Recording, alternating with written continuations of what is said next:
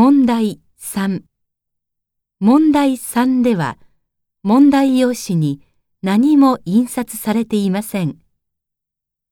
この問題は全体としてどんな内容かを聞く問題です。